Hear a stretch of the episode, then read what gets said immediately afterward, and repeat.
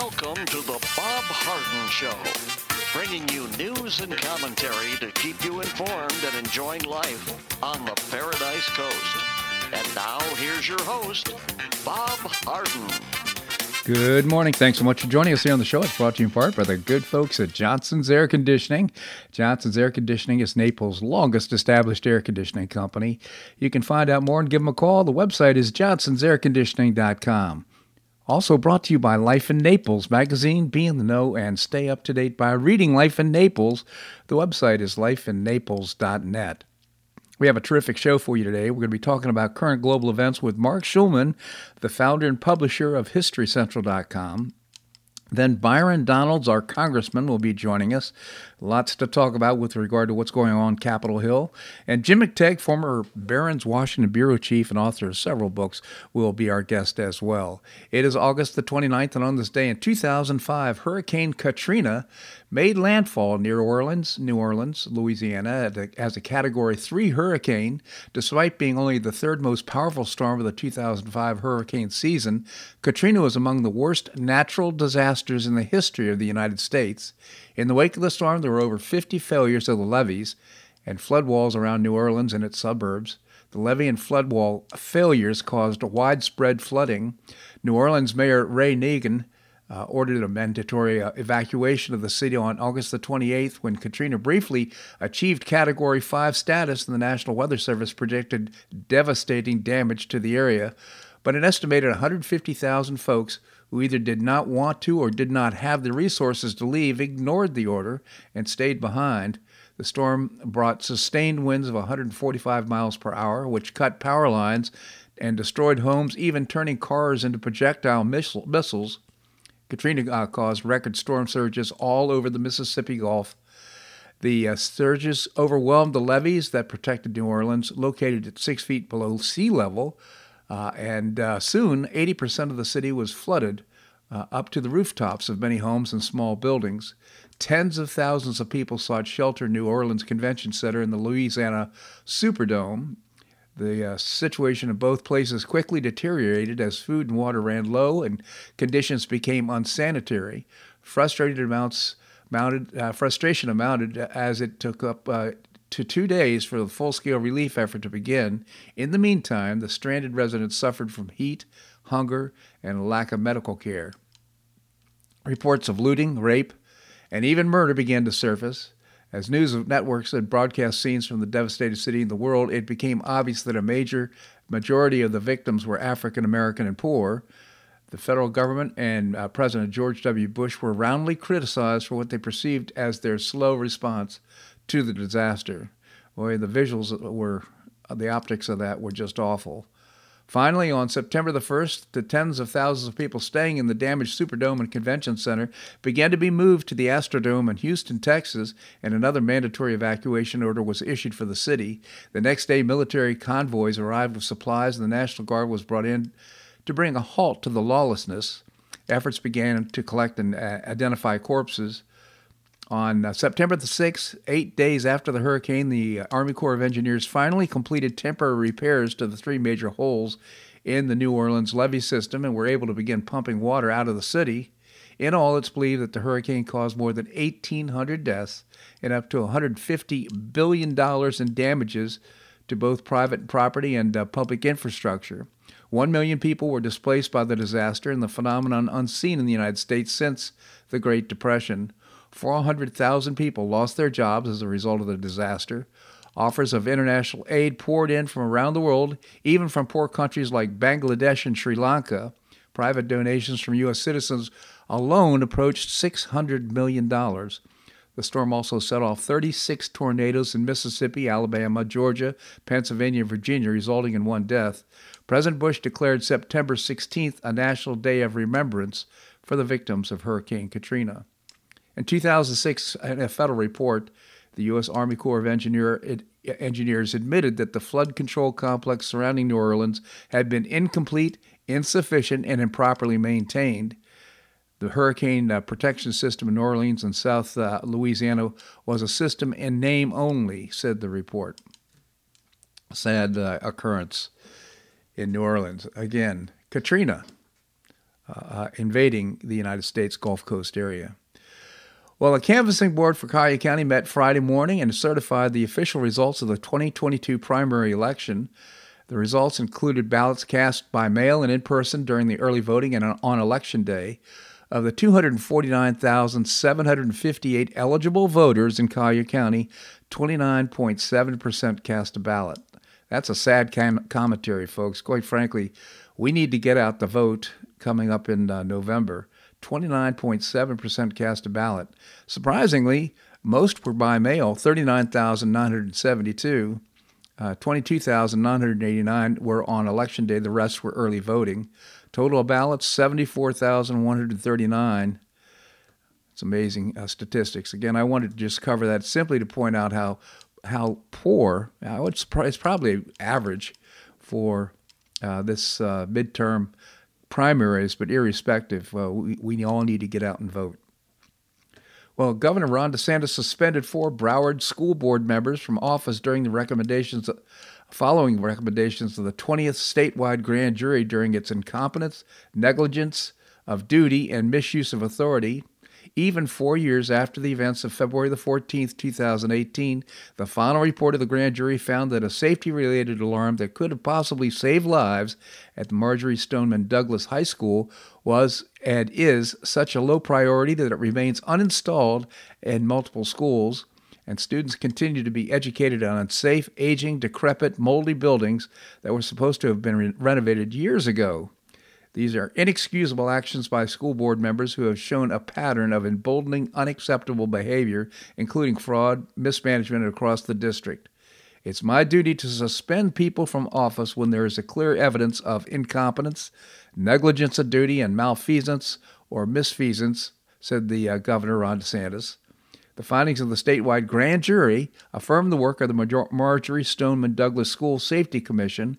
We are grateful to the members of the jury who have dedicated countless hours to this mission, and we hope that this suspension brings the Parkland community another step towards justice. This action is in the best interest of the residents and students of Broward County and all citizens of Florida. Governor DeSantis also made four appointments to the Broward County School Board in place of the four suspended members. I'm pleased that he has the power to do that. And again, it's not just his uh, uh, choice to uh, just get rid of these school board members because they didn't like them. It's because the grand jury found malfeasance. So I'm happy we uh, got that cleared up. Well, the FBI said it routinely notifies private companies, including social media platforms, of potential threats after Meta CEO Mark Zuckerberg, Zuckerberg said Facebook decreased the distribution of the Hunter Biden laptop story right before the 2020 election because of warning from the FBI. Hey, the FBI say, hey, we do that all the time. the FBI's defense comes after Zuckerberg appeared on the Joe Rogan Experience podcast. Host Joe Rogan asked Zuckerberg about how Facebook handled the story first broken in the New York Post involving the questionable contents of the laptop. Reflecting on Facebook's decision on the story, which broke weeks before the 2020 election, uh, Zuckerberg said the FBI told his company to be on high alert and that information dump similar to the Russian propaganda seen during the 2016 election would happen soon. Meta tweeted on Thursday, none of this is new, and wrote that Zuckerberg testified nearly two years ago to the Senate about FBI's 2020 warning. The FBI released a statement in response to Zuckerberg's conversation with Rogan. Here it is The FBI routinely notifies U.S. private companies sectors, uh, including social media providers, of potential threat information so they can decide how to better defend against these threats. This is just unconscionable and unlawful that uh, the FBI decides what is a quote unquote threat.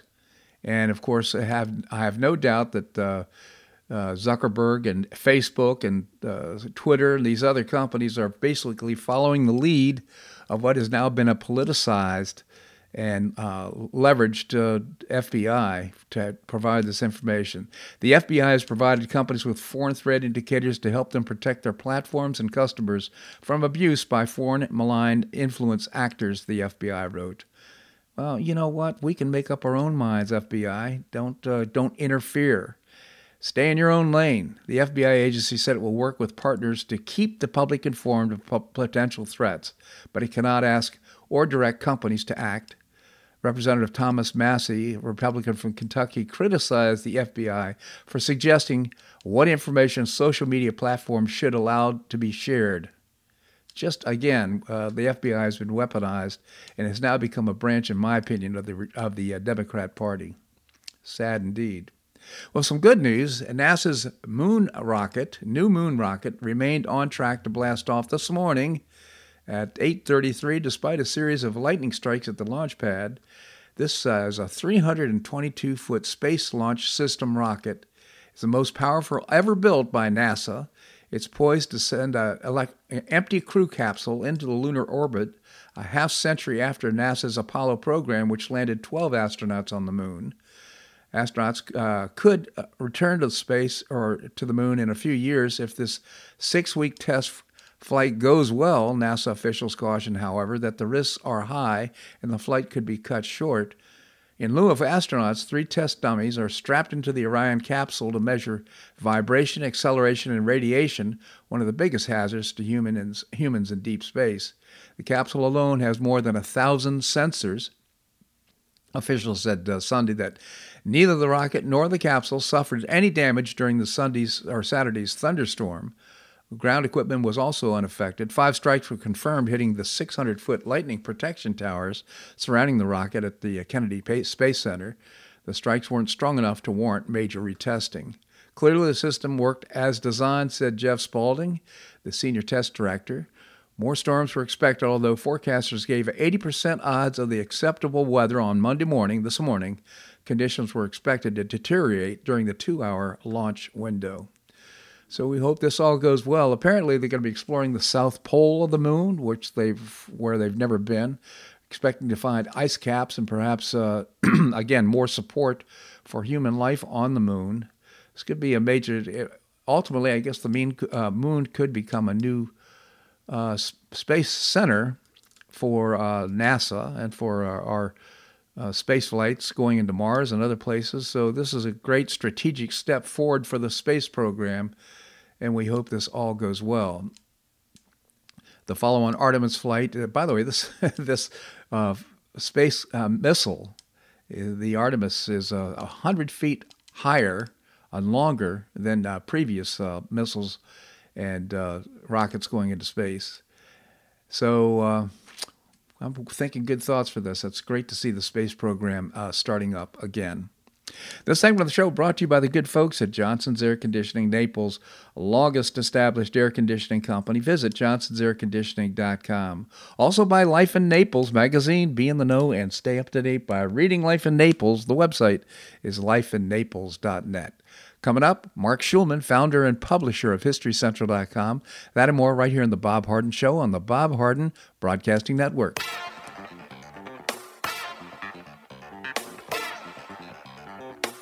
Stay tuned for more of The Bob Harden Show here on the Bob Harden Broadcasting Network.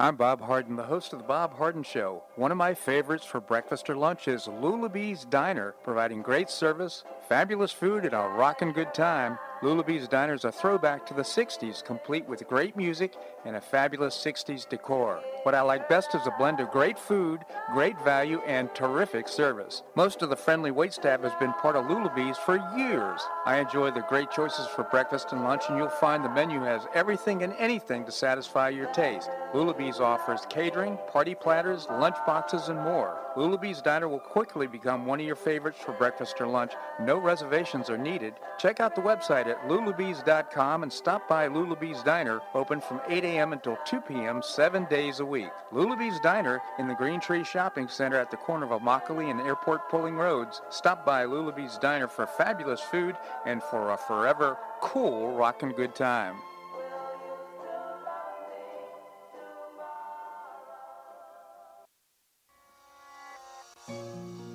Collier County Sheriff Kevin Rambosk says the number one reason the elderly become victims is isolation. The Collier Senior Center goes a long way in keeping seniors connected with the community and with each other. The Collier Senior Center, located at 4898 Coronado Parkway in Golden Gate, provides comprehensive information regarding services and resources that affect the quality of life of older adults and their caregivers in Collier County, empowering them to maintain independent and meaningful lives. Here's Esther Lully, Director of Collier Senior Center.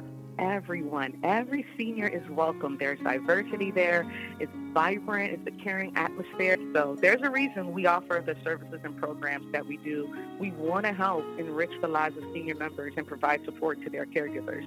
Want to find out more? Visit collierseniorcenter.org. That's collierseniorcenter.org. Or call the Collier Senior Center at 239 252 4541. That's 252 4541.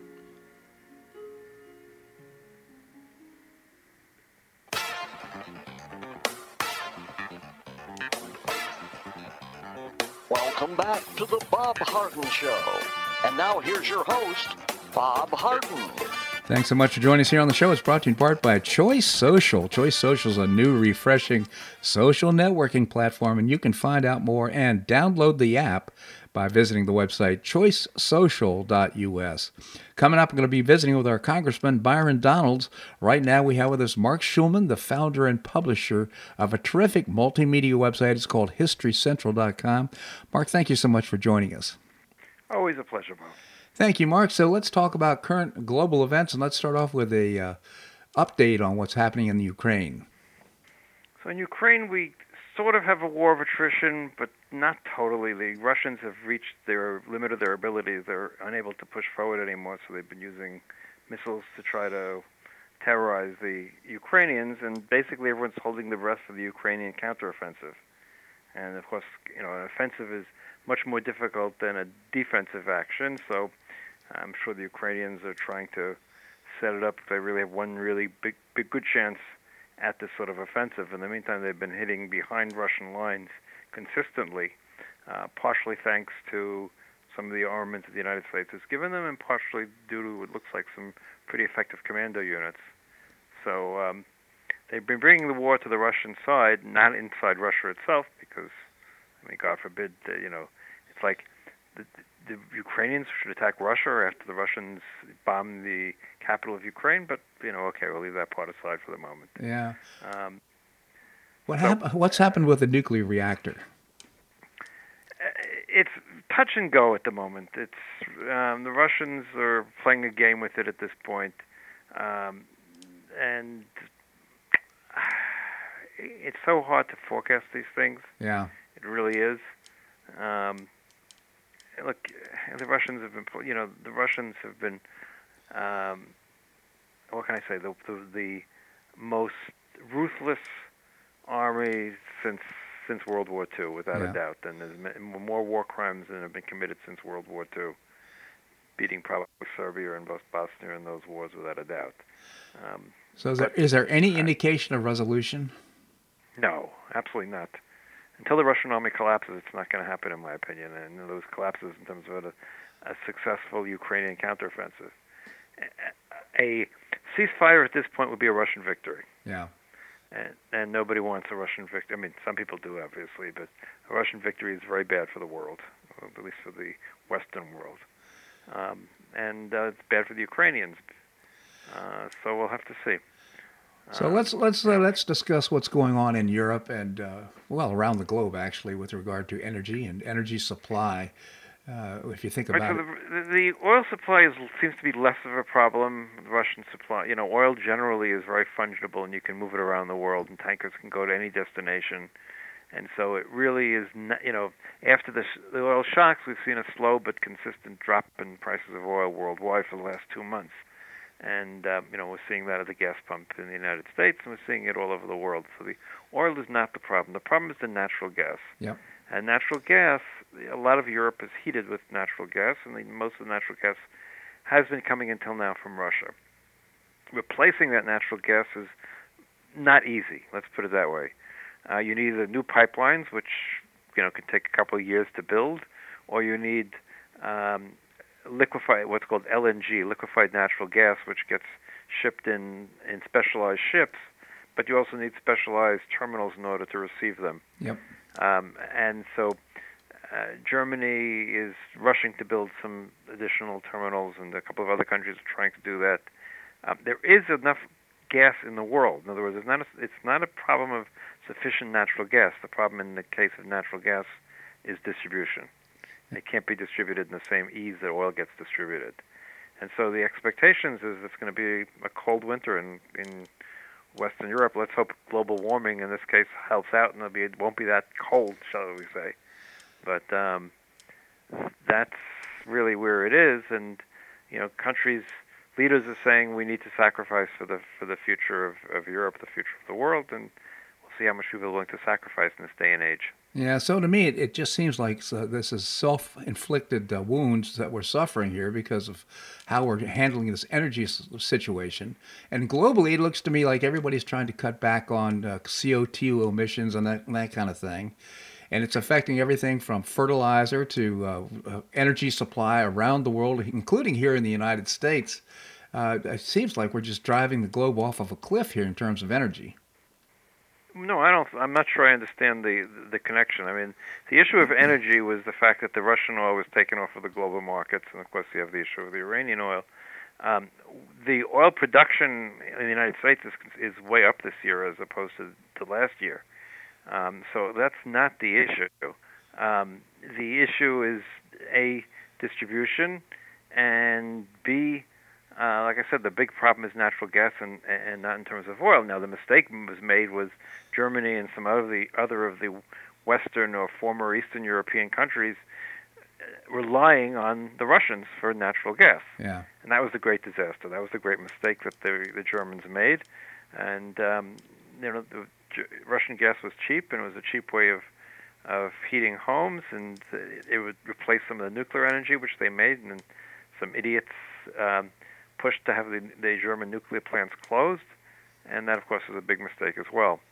Um, you know, some of the things that are happening is there is renewed interest in building nuclear plants, both in the United States and in Europe, and in, in Japan now they're actually talking about building new nuclear plants.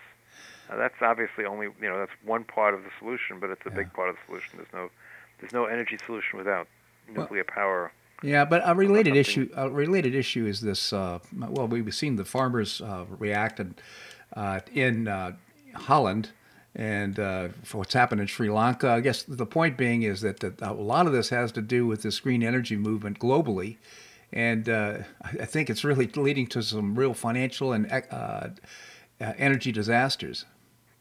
I'm sorry, I don't. I, I, don't follow where the connection is at this point.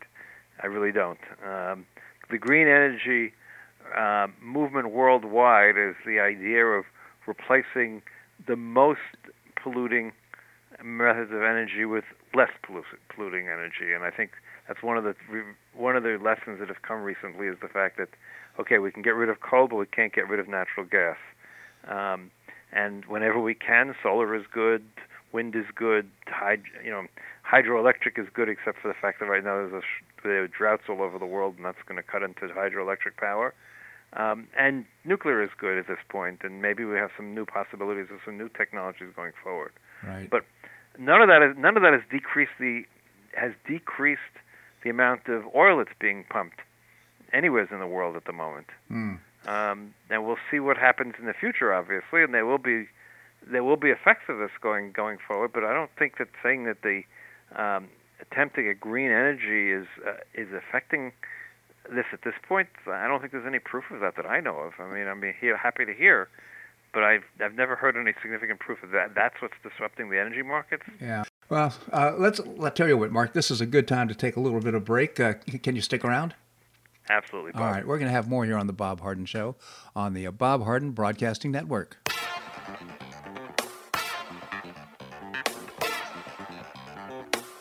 Stay tuned for more of the Bob Harden Show here on the Bob Harden Broadcasting Network.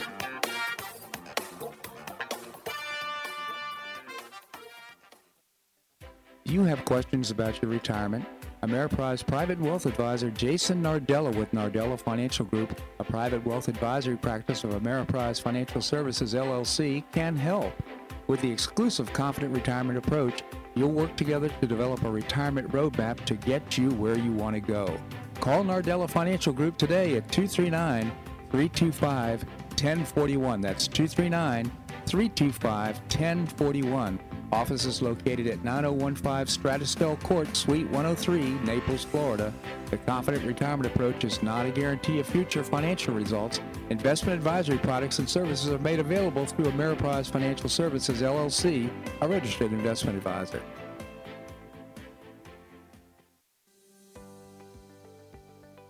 Finish what you started with a Hodges University Wheel. You can complete your bachelor's degree in as little as one year with your previously earned credits. What's the Wheel? It's a customized bachelor's degree in organizational management. Learn about and apply the business, management, and leadership skills you need to advance your career.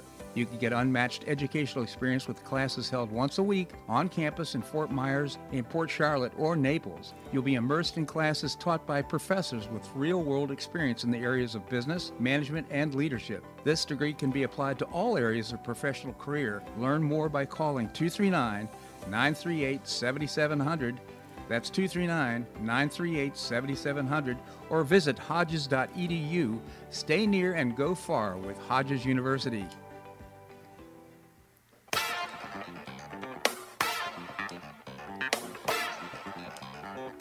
Welcome back to the Bob Harden Show. And now here's your host, Bob Harden. Thanks so much for joining us here on the show. It's brought to you in part by Gulf Shore Playhouse, bringing you professional New York style theater at its very best. And you can get tickets now and find out more by visiting gulfshoreplayhouse.org. Coming up, we're going to visit with Congressman Byron Donalds. Right now, we continue our conversation with Marc Schulman, the founder and publisher of HistoryCentral.com. Again, Marc, thank you so much for joining us. It's a pleasure. Uh, Marc, uh, what's going on in Libya? So Libya has had, uh, since the time that Muammar Gaddafi was overthrown, a series of warlords who've been fighting between, uh, you know, a government that's made up of the different warlords and ongoing fights that have been going on without really any end. And it, uh, they broke into real fighting in the last 24, 48 hours, and 30 people were killed in, in, in the streets of Benghazi. Um, you know, the effect, besides hurting the people of Libya, obviously, is of course creating more refugees, and um, that's um, where are they that's going? a shame. What can I tell you? Where the where are the refugees going? Europe, by and by and large. I mean, they're trying to go to Europe. We see the refugees trying to get into Italy, and they try to cross the Mediterranean, Mm. and uh, some of them, a lot of them die in boats, and it's an ongoing tragedy. Yeah. Um, and you know, it, it's a worldwide problem. You know, it's like it's, we think in the United States that the problem of you know migrants from South America is a unique problem. The only reason it's more unique to the United States is we have a land border. Yeah. Europe Europe has had you know tens of thousands, if not hundreds of thousands, of refugees coming in, most of them by boat. But it's much harder to come in by boat than it is you know to cross the land border. All right. Well, thanks for that update. Let's let's move to Taiwan. What's going on in Taiwan? So Taiwan, the United States. Well, first of all, let's step step back a second. A number of additional senators and congressmen have visited um, have visited um, in the last um, uh, two weeks, three weeks since Nancy Pelosi was there. Mm-hmm. Uh, since then, the the Chinese continue to um, continue to um, aggressively patrol, as I'm trying to use the word for, aggressively patrol towards Taiwan, threatening some sort of a blockade. That's really the really the issue. Mm-hmm. Um, so we'll have to see where that develops. I'm still skeptical the Chinese want to really get into a war with with Taiwan at the moment. Yeah. So we'll, we'll have to see. Um, we'll also see how the Ukraine war ends. You know that will somewhat affect how the Chinese are thinking. Um, China is in some difficult circumstances these days, and Yep. again, we forget um, we, we forget that demography is often destiny in so many different ways. And so the Chinese real problem, as we've discussed it before, is the fact that their population is shrinking. And so many places in the world, the populations are shrinking, and that's having an impact. Uh, so in some cases, they've been replaced in Europe, particularly. They've replaced some percentage of the people that don't exist because of shrinking population with with migrants. Yeah. Uh, the United States, over the years, has done it with immigrants, uh, legal and illegal. But um, if a country wants to continue to grow, it has to have a growing population, not a decreasing population. And my guess is there's not a, a lot of immigration into Taiwan. No, Taiwan. There's very little immigration into Taiwan. There's immigration to China, obviously. Yeah, yeah, interesting. Uh, same way there was never any immigration into Russia. It was all the other way. Yeah, and uh, of course China has no immigration as well. So yeah, they they've got a problem for sure, and uh, the economic uh, system is breaking down in China. We'll stay tuned to that one as well. Um, let's let's move to Pakistan. Okay, so Pakistan. Last week we were talking about the fact that uh, the former prime minister was arrested. The courts at the moment basically freed him and said they can't arrest him again until the middle of September. They're basically arresting him because he's protesting against the government. I mean, so that's really hardly uh, a, a good reason, let's put it that way, in a, right. in a pseudo democracy. Then, of course, this week suddenly they've been hit by the largest floods they've ever had, and that's been a terrible, you know, a country that has so many poor people uh, the, the flooding has been unbelievable in Pakistan in the last 24 to 48 hours. There are photos yesterday of this luxury hotel that was basically washed away, huh. uh, collapsed and washed away. So, you know, sometimes a lot of the world's worst flooding takes place in the, with the people who can least afford it. And uh, you know, we saw that in the United States and Kentucky uh, two, three weeks ago and we often see that in Pakistan and Bangladesh and those sort of places. And a year ago uh, in uh, Louisiana with Katrina. Right. Yeah. Right. Uh, so uh, let's talk what's uh, what's going on in Iran right now. Okay, so the question is: Is the United States going to come to an agreement with the Iranians in terms of the the nuclear agreement? And it's like it's bad if they do, bad if they don't. I mean, the worst thing was leaving the agreement. That was the, probably one of the worst foreign policy decisions the United States has made in the last couple of decades because there was no plan B. So the United States left the agreement, and the Iranians started racing towards the bomb, or at least the ability to have to, to make the bomb. Mm-hmm. Now they're talking of returning to the agreement in some form or another. Uh, the United States wants to.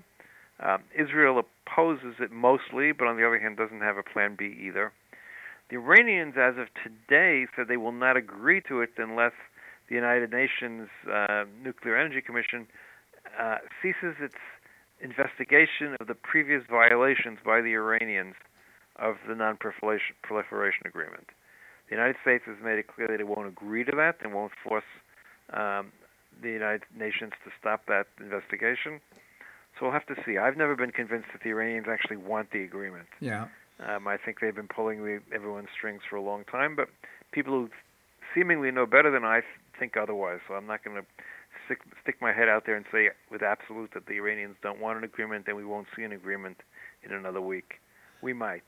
Um, but look, the only solution in Iran is regime change, but no one has been able to bring it about. You know, Yeah. it's it's very nice to talk about let's bring about regime change. Well, guess what? It's been how many years since Yeah. uh, the U.S. embassy was um, was occupied, and you know, a year before the Shah was ousted, 1978, 79, and we've been talking about regime change ever since. And have we gotten any? No. Yeah.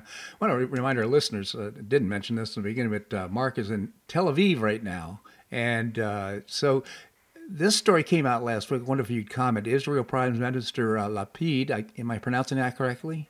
Yeah, correct. Yes. Yeah, he uh, requested an emergency telephone conversation with U.S. President Joe Biden, and uh, he was told, "Well, the president's on vacation." so no call with you."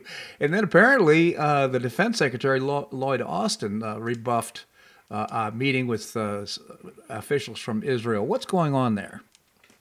I'm not really sure. I mean, uh, the Israeli defense minister is, as of yesterday, was in Washington and met with with Sullivan, the national security advisor, and he also met with Cent- with Central Command. So it's not at all clear. Look, um, for political reasons, Lapid has to come out 100% against the agreement because Netanyahu, who's running against, is going to claim that it, that Lapid was soft on the agreement, even though it was Netanyahu who pushed Trump to, to pull out of the agreement, and that was a tremendous mistake. But no one is willing to to say that publicly enough.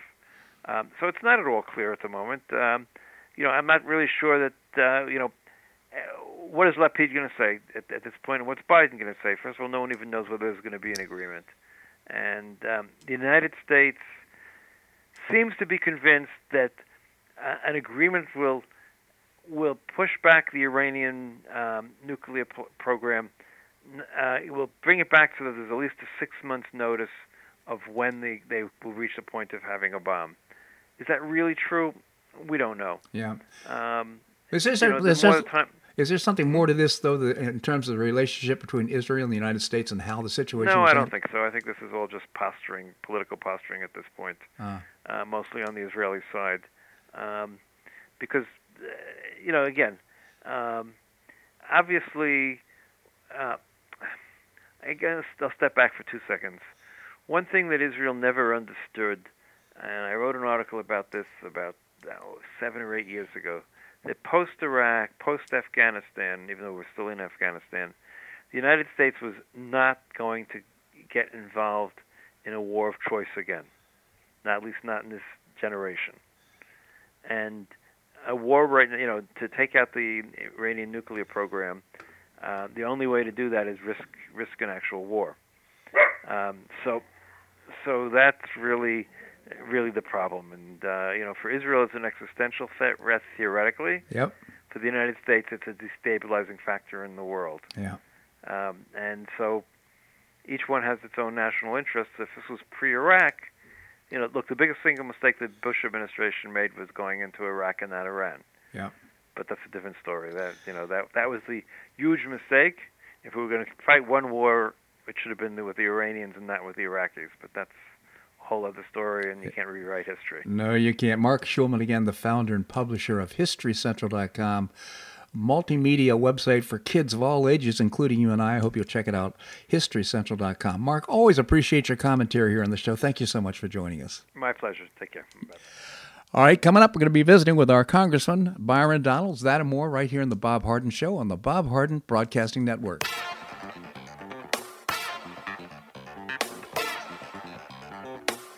Stay tuned for more of the Bob Harden Show here on the Bob Harden Broadcasting Network.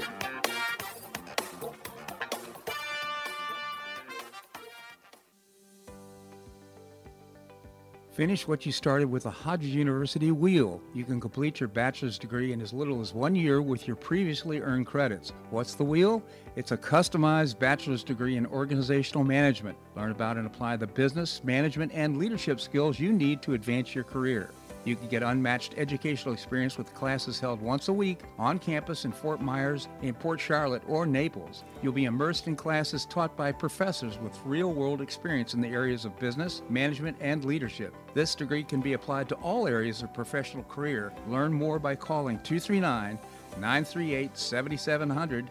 That's 239 938 7700 or visit hodges.edu.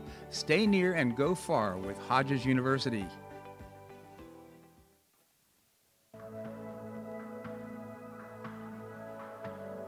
Do you suffer from joint pain in your shoulders, hips, or knees?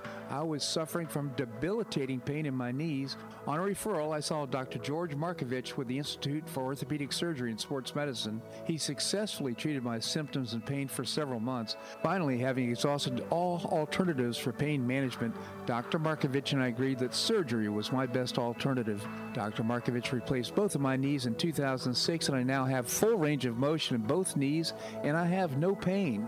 I now play golf and exercise free of debilitating pain in my knees. Don't suffer needlessly with joint pain. Call orthopedic surgeon Dr. George Markovich with the Institute for Orthopedic Surgery and Sports Medicine at 482 5399. That's 482 5399. He did a great job for me and he'll help you too.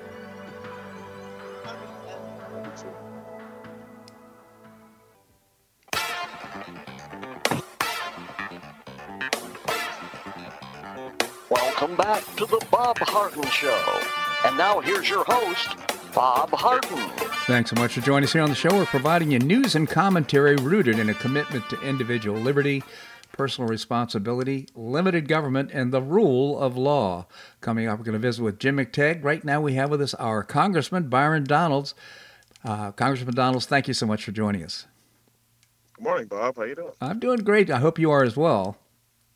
I am. So, uh, Congressman, first of all, let me just congratulate you on an overwhelming victory in the primary this past week. Well, first of all, really just thanks to everybody uh, for voting for me again, and um, you know, just I guess really validating the the, the quality of job that um, people think I'm doing. Yeah, so I really appreciate it. And, in November. Well, you've been ubiquitous on the on public media, and it's just great to see you uh, making comments so often about uh, what's going on in the world. I'd like to get your thoughts on uh, the president has decided unilaterally, without the support of Congress, to uh, forgive or transfer uh, loans uh, to student loans. I want to get your thoughts on that. Well, I think you used the right word. It's transfer yeah. because the president doesn't have the ability to just wipe out debt. Uh, nobody has the ability to wipe out debt except the lender of that debt. And so the, the issue is that we're going to have is the president is using a very small and innocuous uh, statute from 2003 that was meant for the families of people who were serving in the military after 9 11 because at the time nobody knew how di- deep and dire the conflict was going to be. So the so Congress decided that it was in the interest of national service to help people whose family members were serving with uh, portions or, or all of their student loan debt. Okay, that was an appropriation made by Congress. Mm-hmm. With the and then also dealing with national emergencies. And that's the way they they couched it. It was like supposed to deal with presidentially announced emergencies uh, because also of 9/11, the country basically shut down for, for for two to three months, if people remember. Yep.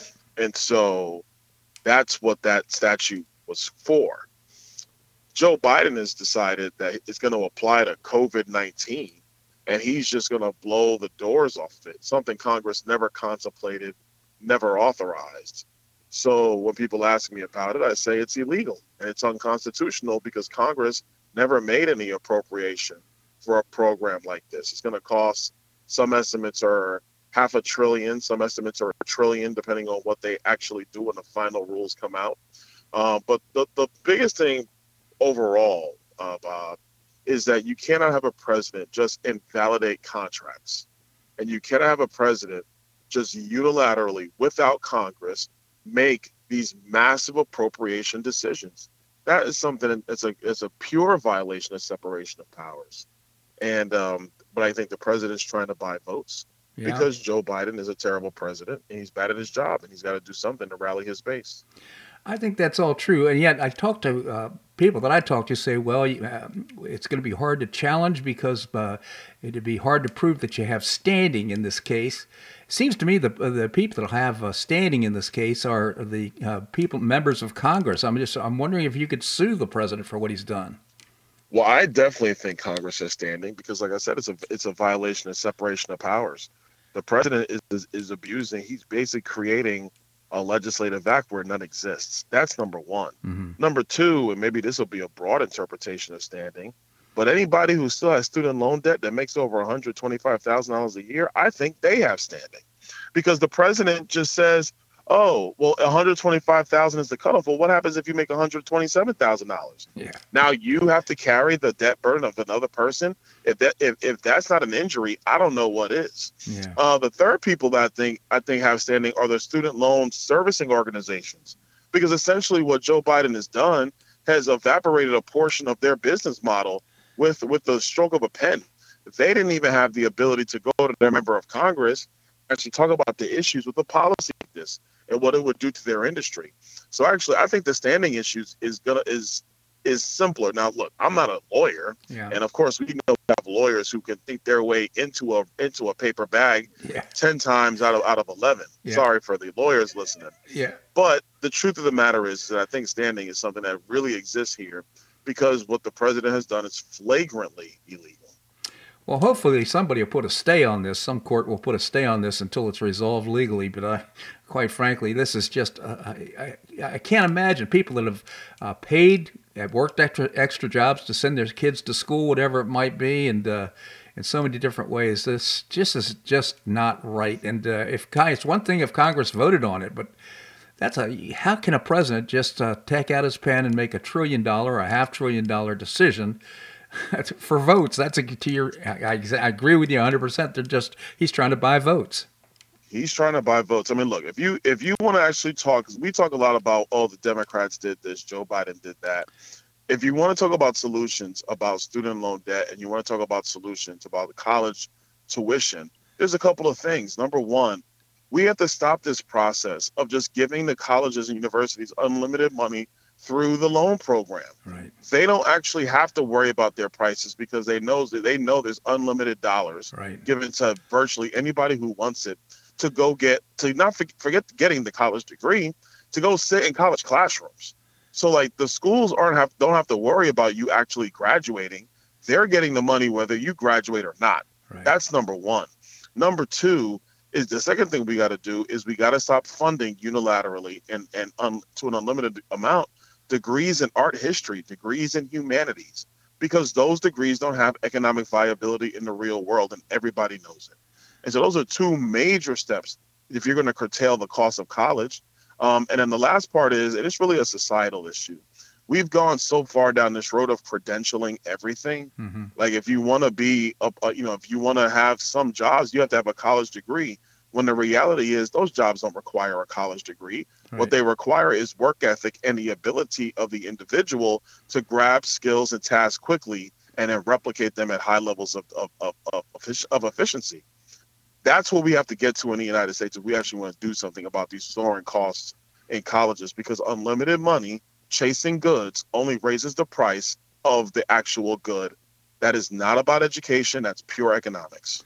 Absolutely. And Byron, we've seen that not only in uh, the cost of education, higher education, but also in terms of uh, health care. And uh, somehow, some we need to get the government and third party payers out of the business of. Uh, of, uh, of what they're doing here. So, uh, before I let you go, I do want to get your comments though. On I've just announced that 4.55 million people have come into the country illegally under this president's jurisdiction.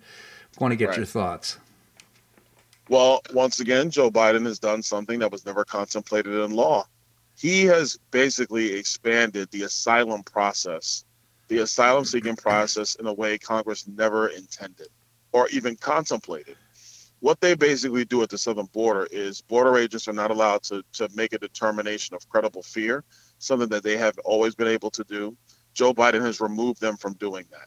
He's also said that if somebody comes in and just states they want asylum, they actually have to get a hearing in front of an asylum judge and they have to be provided counsel for this asylum hearing. Now, folks, it takes about a year for the first hearing to take place. There are two hearings. The first is like basically a notice to appear. Mm-hmm. Virtually everybody goes to that one because that's when you get the documents to be able to go get work permits and, and get access of, of benefits in the United States.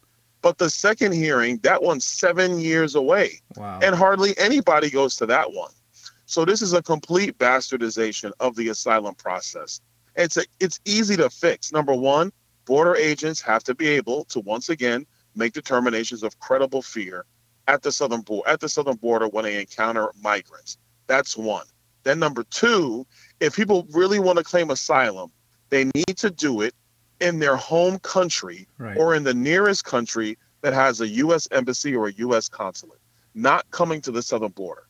Last part of what he's done, he's subsidizing the drug cartels. They're going to make $15 billion a year trafficking people into the United States.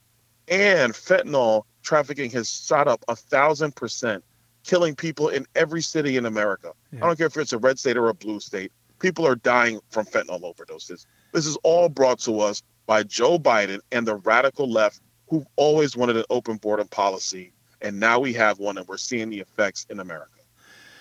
Byron Donalds, I have, have so much more I'd like to discuss with you, but unfortunately we're out of time. But I just genuinely appreciate you coming on the show and visiting with our listeners, Byron. Thank you so much for joining us.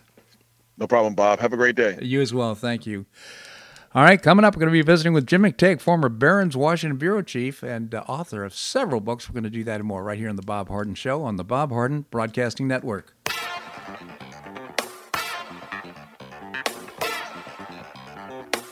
Stay tuned for more of The Bob Harden Show here on the Bob Harden Broadcasting Network.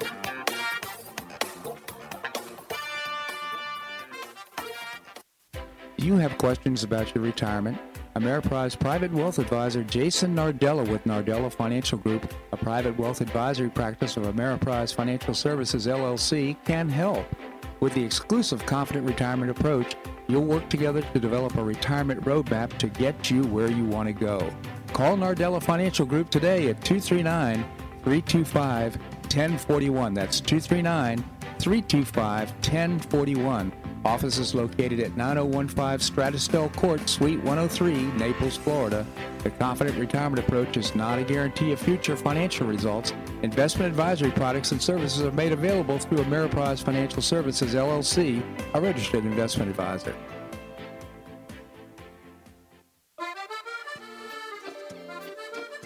Blue Provence Restaurant is a favorite dining destination for many Neapolitans, including Linda and myself. Blue Provence, located in a historic building in the heart of Old Naples at Crayton Cove, offers a mix of French bistro cooking with bold, fresh Floridian flavors.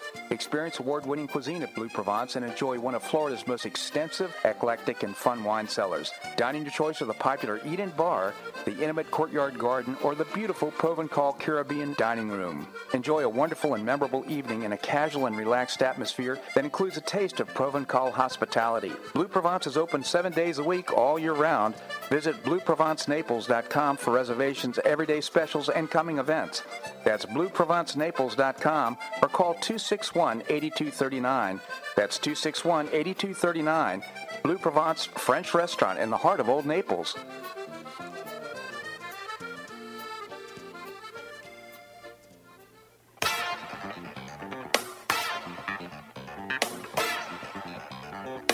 Welcome back to the Bob Harden Show. And now here's your host, Bob Harden.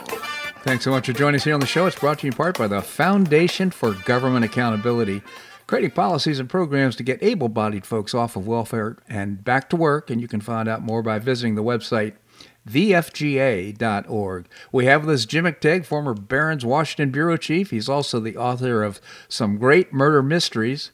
Follow the Leader, its sequel, Shake the Money Tree, and its sequel, just recently uh, published, and I've read them all. Uh, no problem. Jim, thank you so much for joining us. Hey, thank you, Bob. And I've started a fourth book, and and the title is Bestseller. So it will automatically be a bestseller when it hits the stands. it sounds it sounds great, Jim. So, so I, I'll tell you what's on my mind today you know, I, I have images of the movie The Wizard of Oz when the scarecrow gets a piece of paper, a diploma, and suddenly he's a genius. Mm. You know, to me, that movie forecasts the future because today, essentially, colleges are issuing diplomas to uneducated people and saying, take on the world. And, and so they go out you know, to and they have a big student loan debt to finance their uh, shaky education, and of course they default, and we have a fiasco like Joe Biden proposing a uh, loan forgiveness program that the Wharton School, I was reading this morning, says could cost a trillion dollars over 10 years, mm. and and it could cost 22 billion this year alone whoa, uh, where's that money going to come from? Uh, uh, seniors, watch your 401ks. The raid is coming. You know, and you divide up a trillion dollars or half trillion dollars by the number of voters in the coming uh, in the midterms. That's a lot of money per vote. uh, yeah, you know, but uh, interestingly enough, uh, I read the Washington Post, so you don't have to because it Thank really you, is Jim. a left left wing rag. Um, but they have a, a front page story today that suggests that uh, the bill that uh, Biden signed, I call it the uh, uh, Joe Biden Popularity Act, will actually do nothing to boost the the fortunes of the Democratic Party, because your average American is getting killed by inflation. And, you know, at the same time, the stock market is beginning to retreat. And, and so the wealth, the wealth effect of stocks is disappearing. People go to the supermarket and they can hardly make ends meet. And that's, they're going to vote their pocketbooks in this election. So, so this massive spending proposal, uh, which would really harm the country going forward, probably will have no impact at all on this midterm election. Yeah, I think that's now, I think that's a great point. However, just uh, you mentioned that it's a bill. It's not a bill. It's an executive order somehow, some way. Uh, he's ignored the Constitution. It's the power of the purse belongs to Congress, not to uh, the President of the United States. oh yeah, I forgot. You're right. So so he's really. Uh, hopefully, a lawsuit will stop this in its tracks. I want to point out that the Republicans in 2020 signed two bills. They signed the Consolidated Appropriations Act of 2021, but they signed it in December. Uh, and they signed the, the CARES Act, uh, you know, during the uh, COVID plague. And both of those bills provided, uh, you know, the Consolidated Appropriations Act provided 1.6 billion in debt relief to our historic uh, black colleges and universities. There are 32 private institutions and 13 public ones. And then uh, the Republicans p- passed the, uh, I have it mixed up. They passed an Appropriations Act that gave those colleges 1.6 billion. They passed the CARES Act, and schools, historic black universities and colleges were allowed to use that money to forgive student debt.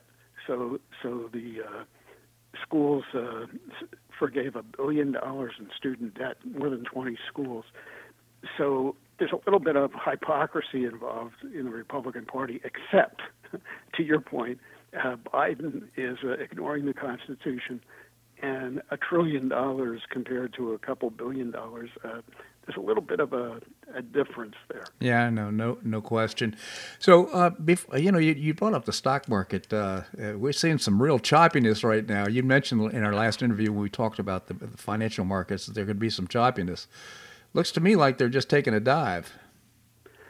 Yeah, you know, originally I thought this would be a typical midterm election year where you see choppiness up to October, and then if you invest in October and hang in there until May, you're going to see a nice return. However, uh, as the Fed increases raising interest rates, there's a lot of confusion among investors because, you know, we really can't calculate how the low interest rate policy of the Fed for about a decade inflated asset prices. How much inflation is in our asset prices? Uh, number one. And uh, number two, there's a, there's a lot of confusion. that The money supply M1. Uh, if you look at the velocity of M1, and what velocity means is uh, every time I spend a dollar at the uh, store, that's a transaction. Mm-hmm. And you expect that uh, in times of inflation, uh, my dollar will be spent multiple times because people will be trying to to stay ahead of increasing prices. You know, that's that's why you see people flocking in the stores like Costco and, and, and loading up the larder. They're they're trying to avoid higher prices in the following months. Mm-hmm. But the velocity is at a historic low. So, you know, what the heck is happening? We have prices increasing but people are spending less. They're, they're penurious, and it might be uh, that they're paying down their debt. So, uh, why is this important? Well, are we going to have a hard landing or a soft landing? It looks like it's going to be a really hard landing. Yeah. Well, Jim, the, just let me add this to the to the to the mix right now. Uh, the credit card debt is increasing massively right now uh, for for the retail uh, buyer for you know people who are uh, and, and, the other thing that's happening is apparently 20 million households are behind on their energy payments on their electricity and uh, you know their utility bills. So i mean we're talking about uh, the reason why the velocity is perhaps low is because they're just trying to scrimp by and somehow some way uh, make ends meet That's a good point because almost every public utility commission in the country has gotten rate increase requests from the electric companies. To your point, so energy prices will continue to rise. You know, I think we're going to have a very hard landing. I think we're going to have uh, layoffs that are painful. And to your point, if people have lots of credit card debt and they're suddenly out of work, uh, they're not going to be able to pay that off. So we're, we're going to have a lot of loan defaults. So it's going to get very ugly. And I think the midterm elections will revolve around this issue. You know, paying it at, in your own wallet, number one, and, and the the other one I see is street crime. Yeah. Did Did you see the story today that a Dutch soldier was killed in Indianapolis? No. Three, Unbelievable. You know, a, a, unit of Dutch soldiers was in in uh, Indianapolis for training with the U.S. And uh, they got involved in a street crime, and one of them was murdered. I mean, so you know, street crime is rampant in our cities. It is. Uh, so I mean, this is another big issue. So my point being that uh, you know Joe Biden can spend trillions trying to increase his popularity and his party's popularity, uh, but it ain't going to happen because uh, the average guy is really suffering right now. No question. Jim McTague, again, former Barron's Washington bureau chief. His latest book, No Problem. I hope you'll check it out. Jim, always appreciate your commentary here on the show. Thank you so much for joining us. Thank you, Bob. My pleasure indeed. Well, that's a wrap here on today's show. We've got some great guests for tomorrow's show as well. Always appreciate your comments on the show. You can send me an email at bobharden at hotmail.com. I hope you make it a great day on the Paradise Coast or wherever you are. Namaste.